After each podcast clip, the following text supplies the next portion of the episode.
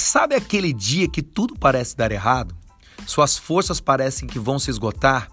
Você se vê num dia diferente de tudo aquilo que normalmente enfrenta.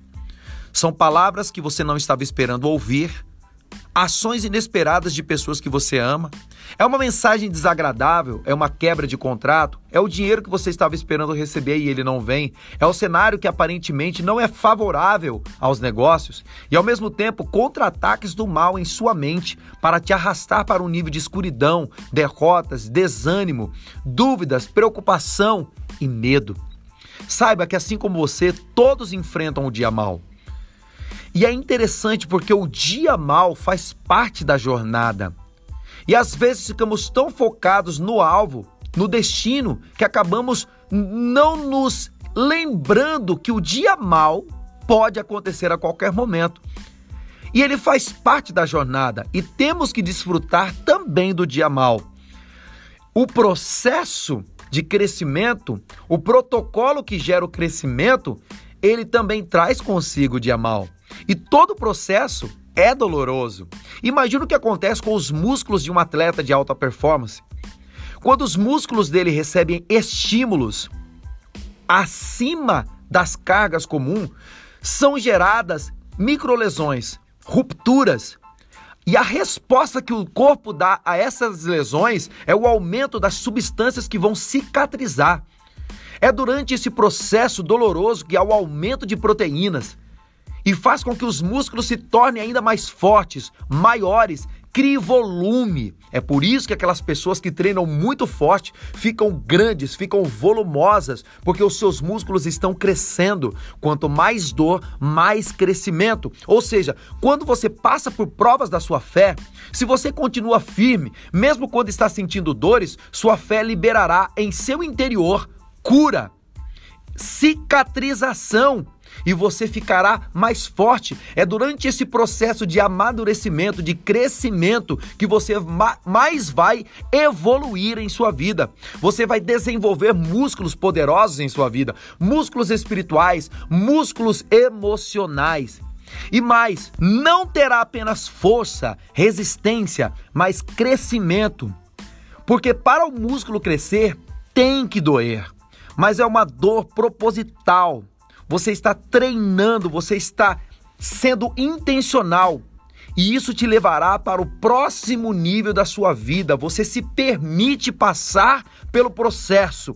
Você analisa e entende que o processo é importante e necessário, porque todas as coisas, inclusive o dia mal, cooperam para o bem daqueles que amam a Deus.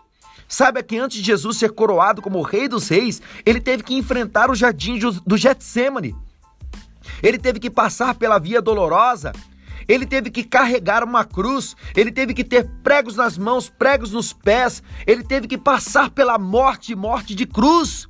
E então Deus o exaltou soberanamente. Antes de Davi ser rei de Israel, ele teve que enfrentar a fúria e a perseguição de Saul, que estava possesso, enciumado e queria sua cabeça a qualquer preço.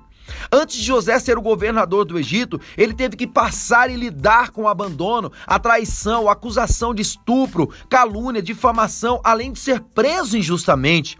Antes de dar à luz a Samuel, Ana teve que vencer as dores em sua alma, a solidão, o desprezo, a esterilidade do seu útero. E o que seria dessas pessoas se não fosse o dia mal? Qual história estaríamos contando agora? Saiba que só entra para a história as pessoas que permanecem, que prevalecem, mesmo depois de grandes batalhas. Eles superam, mesmo sem ter esperança aparente. Antes, falávamos muito sobre resiliência. A pessoa resiliente, que é a habilidade, a capacidade de passar por uma perturbação, por uma dor e voltar ao seu estado natural, como o bambu, como acontece com o bambu depois de uma tempestade. Porém, até mesmo o bambu, ele fica rígido com o tempo, endurecido e pode quebrar. Mas tem outro princípio sendo utilizado na inteligência emocional, que é o princípio da antifragilidade. Mas afinal de contas, o que é o antifrágil? É aquele que consegue melhorar e crescer, mesmo em situações inesperadas, com mudanças e pressão. Ele está sempre aprendendo, crescendo e em constante transformação. Afinal de contas, contas, você nunca perde, ou você cresce ou você aprende. E ele está, você está crescendo com o dia mal, está crescendo com os, como os músculos daquele atleta que eu citei. Você não se deixa vencer pelo mal, mas vence o mal com o bem. Você não, se, não deixa o sol se pôr sobre a sua ira. Você não arde em ciúmes, não busca o seu próprio interesse, não fica de cabeça baixa, não recua. Você não desiste. Você está pronto a aprender e crescer em toda e qualquer ocasião. E o apóstolo Paulo nos ensina, por isso, vistam-se com toda a armadura de Deus para que possam resistir no dia mal. E não importa se o dia mal é um dia, uma semana, um mês ou um ano, não importa. Você resiste no dia mal. Porque depois de haver feito tudo, você vai permanecer inabalável.